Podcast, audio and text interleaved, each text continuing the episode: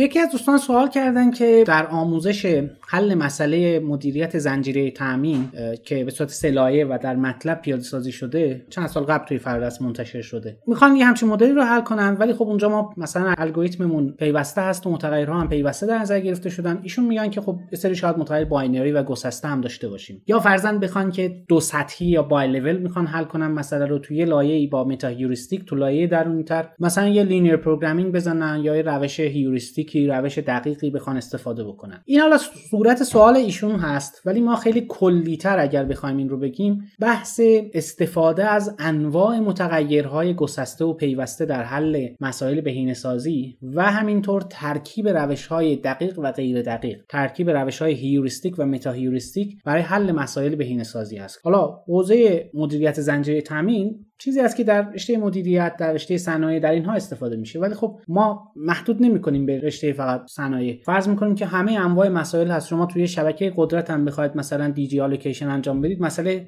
گسسته هست. بخواید مثلا یه reactor مثلا طراحی بکنید یه سری متغیرها گسستن یه سری متغیرها پیوسته هستن. یعنی در همه رشته های مهندسی یه سری concept ها و یه سری مفاهیم مرتبط با بهینه سازی هست که مشترکاً می‌تونن قابل استفاده باشن. کسی که الگوریتم ژنتیک رو ابداع کرده یا PSO یا هر چیز دیگه ای نگفته که این فقط تو این رشته قابل استفاده است. لذا راهکارهایی هم که اینجا گفته میشه برای همه قابل استفاده است. یه توصیه ای هم داخل پارانتز بگم. شما دانشجوی رشته صنایع هستید. می‌بینید یه کسی یه جایی در مورد رشته برق یه مسئله بهینه‌سازی حل کرده. دنبال این باشید که چه شباهتی می‌تونید با مسئله خودتون پیدا بکنید. یعنی این خیلی خیلی مهمه که شما بتونید یه شباهتی بین مسئله خودتون و مسئله که در یه رشته دیگه حل شده ولی شباهت ریاضی داره پیدا بکنید. اینم ناشی از یه نگاه ریاضی و تعمیم گرایانه می‌تونه باشه. لذا اینا رو همینجوری ازشون رد نشید. حتی اینجا تو همین کانال پرسش و پاسخ کلی فایل ها از قبل ارسال شدن. شاید توش یه مثلا کلمه مثلا زنجیره تامین هست. شما که دانشجوی برق هستید یا مکانیک هستید نگید این زنجیره تامینه به درد من نمی‌خوره. ولی خب بهینه سازی که هست. متغیرهای گسسته که داخلش هست. خب این می‌تونه به درد شما بخوره. لذا اینا رو خیلی راحت ازش رد نشید. این یه موضوع. اینکه انواع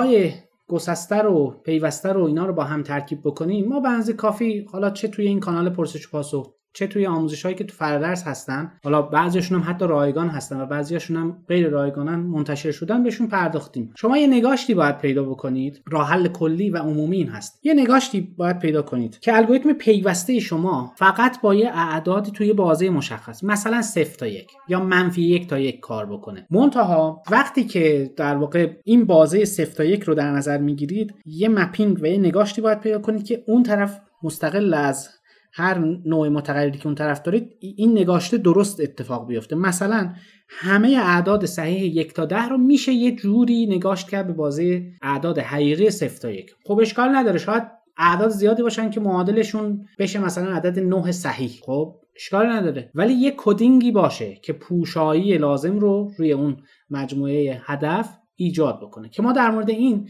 کلی ویدیو کلی پادکست و اینا هست تو همین کانال تو فرادرس که در موردشون صحبت کردیم. یه جستجویی بکنید کاملا مشخص. این از این. یکی دیگه از باز چیزهایی که داخل پارانتز بگم متاسفانه یه سری از آموزش های رایگانی که در فرادرس ارائه شدن به خاطر اینکه رایگانن اتفاقا کمتر هم دیده میشن. افراد میگن خب این که رایگانه. و اصلا انگار که نیست همچین چیزی. پاسخ خیلی از سوالاتی که من روزانه دریافت می‌کنم اصلا تو همون آموزش های رایگانه. ما الان مثلا نزدیک 20 تا فکر کنم آموزش کوتاه MATLAB و Simulink داریم ترکیب MATLAB Simulink Simulink به تنهایی که توی کارگاهی 4 5 سال پیش مثلا دانشگاه خواجه نصیر من ارائه کردم ضبط شد. خیلی از سوالاتی که در مورد Simulink از خود من پرسیده میشه همونجا هست پاسخش. ولی نمی‌دونم به چه دلیلی اصلا دیده نمیشه اصلا search نمی‌کنن افراد که ببینن اصلا همچین چیزی تو فرض هست یا نه. یعنی من شخصا دارم یواش یواش به این نتیجه می‌رسم که چیزی که آموزشی که یا محتوایی که رایگان داره ارائه میشه شانس دیده شدنش هم کمتره. ظاهرا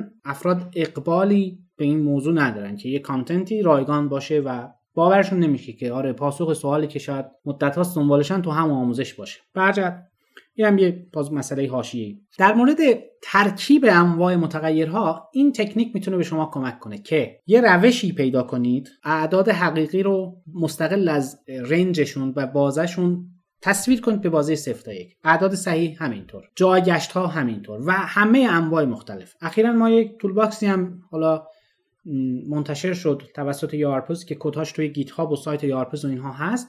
اونجا انواع مختلف متغیرها همه با این تکنیک map شدن و شما دیگه لازم هم نیست با اونها درگیر باشید. خیلی ساده همه اینها رو خودش handle می‌کنه. نیاز نداره. ولی اگه بخواید ریاضیاتش رو بدونید که این از کجا اومده بنز کافی توی فرادرس بهش پرداخته شده و گفته شده. قبلا هم حتی تو همین کانال هم پادکست هایی در این موضوع وجود داشته. بعد یه موضوع بسیار مهمی که وجود داره خیلی وقتا شما اصلی ترین مسئله تو نوشتن تابع هدف و مکانیزم حله این تکنیکی که حالا برای حل مسائل مختلف استفاده شده توی فکر کنم من شخصا بالای سی تا مسئله مختلف از رشته های مختلف رو در فرادرس حل کردم.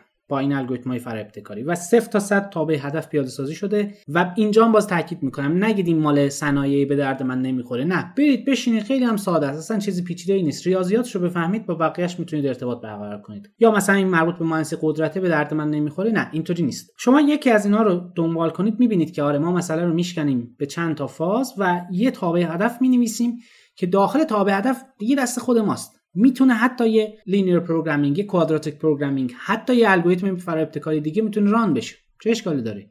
این چیزی که در مورد حل دو سطحی یا bi-level پرسیدن دوستمون توی سوال همینه. شما باید اون تیکه‌ای که داره این رو حل می‌کنه اینو ببرید داخل تابع هدفتون. و اینم سعی کنید یه مسئله ساده رو این کار رو باش انجام بدید.